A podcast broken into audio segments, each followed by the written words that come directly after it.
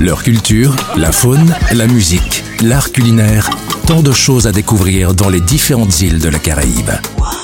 Île des Caraïbes. Île des Caraïbes. C'est sur VSM Radio. Salut, c'est Loon. Comment ne pas vouloir visiter Cuba et ses villes couleurs?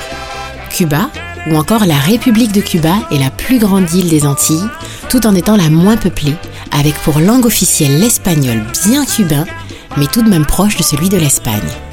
Alors, qui dit Cuba, dit culture. L'île est connue pour ses cigares, notamment les habanos et les cohibas, et fait aussi parler d'elle par son réputé rhum Havana Club. Qui dit culture dit musique. Cuba s'ambiance au rythme du mambo, du cha-cha-cha, du boléro ou encore du reggaeton.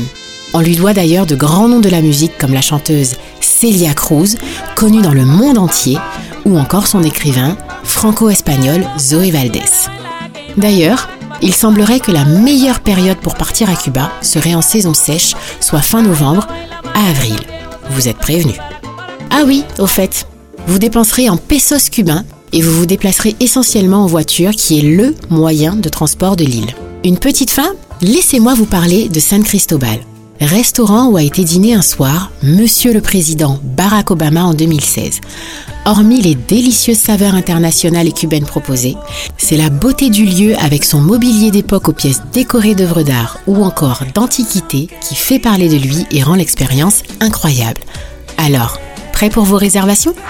Leur culture, la faune, la musique, l'art culinaire, tant de choses à découvrir dans les différentes îles de la Caraïbe.